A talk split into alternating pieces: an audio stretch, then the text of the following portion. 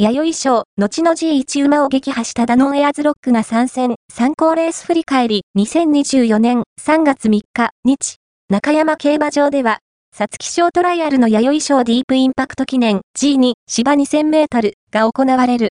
過去10年のデータでは、東京スポーツ杯2歳 S、1月に中山芝2000メートルで争われた3歳1勝クラス組が優勢も、世代トップクラスの素質を秘めるダノンエアーズロックのレースぶりに注目が集まる。